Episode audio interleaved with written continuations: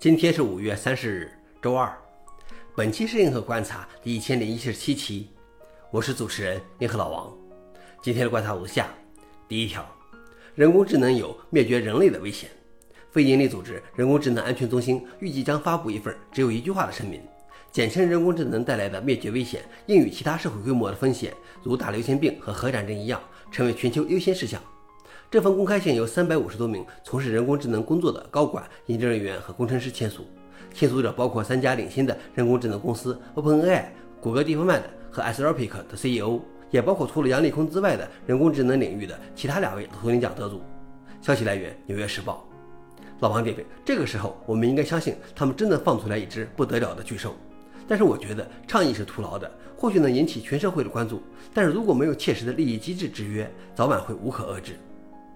第二条是人工智能意味着每个人现在都可以成为程序员。在台北举行的 Computex 论坛上，英伟达 CEO 黄仁勋对数千人说：“人工智能正在引领一场计算革命。”他在演讲中说：“毫无疑问，我们正处于一个新的计算时代。”他表示，人工智能意味着每个人现在都可以成为计算机程序员，因为他们需要做的只是与计算机对话，并为数字鸿沟的结束而欢呼。消息来源：路透社。老王点评：程序员们可能会像以前的手工业者们一样，绝大部分都会消失，只是在偏僻的角落零星留下几个来修复一些遗留系统。最后一条是，英特尔将在其最新的 CPU 中加入人工智能处理芯片。英特尔称，将在其即将推出的第十四代酷睿处理器米特尔 Lake CPU 的所有型号中加入视觉处理单元 VPU。如今，CPU 和 GPU 承担着繁重的工作，但它们将被人工智能工作负载的需求所淹没。将这些工作转移到云端是昂贵的，也是不切实际的，因为买家希望个人电脑有良好的性能。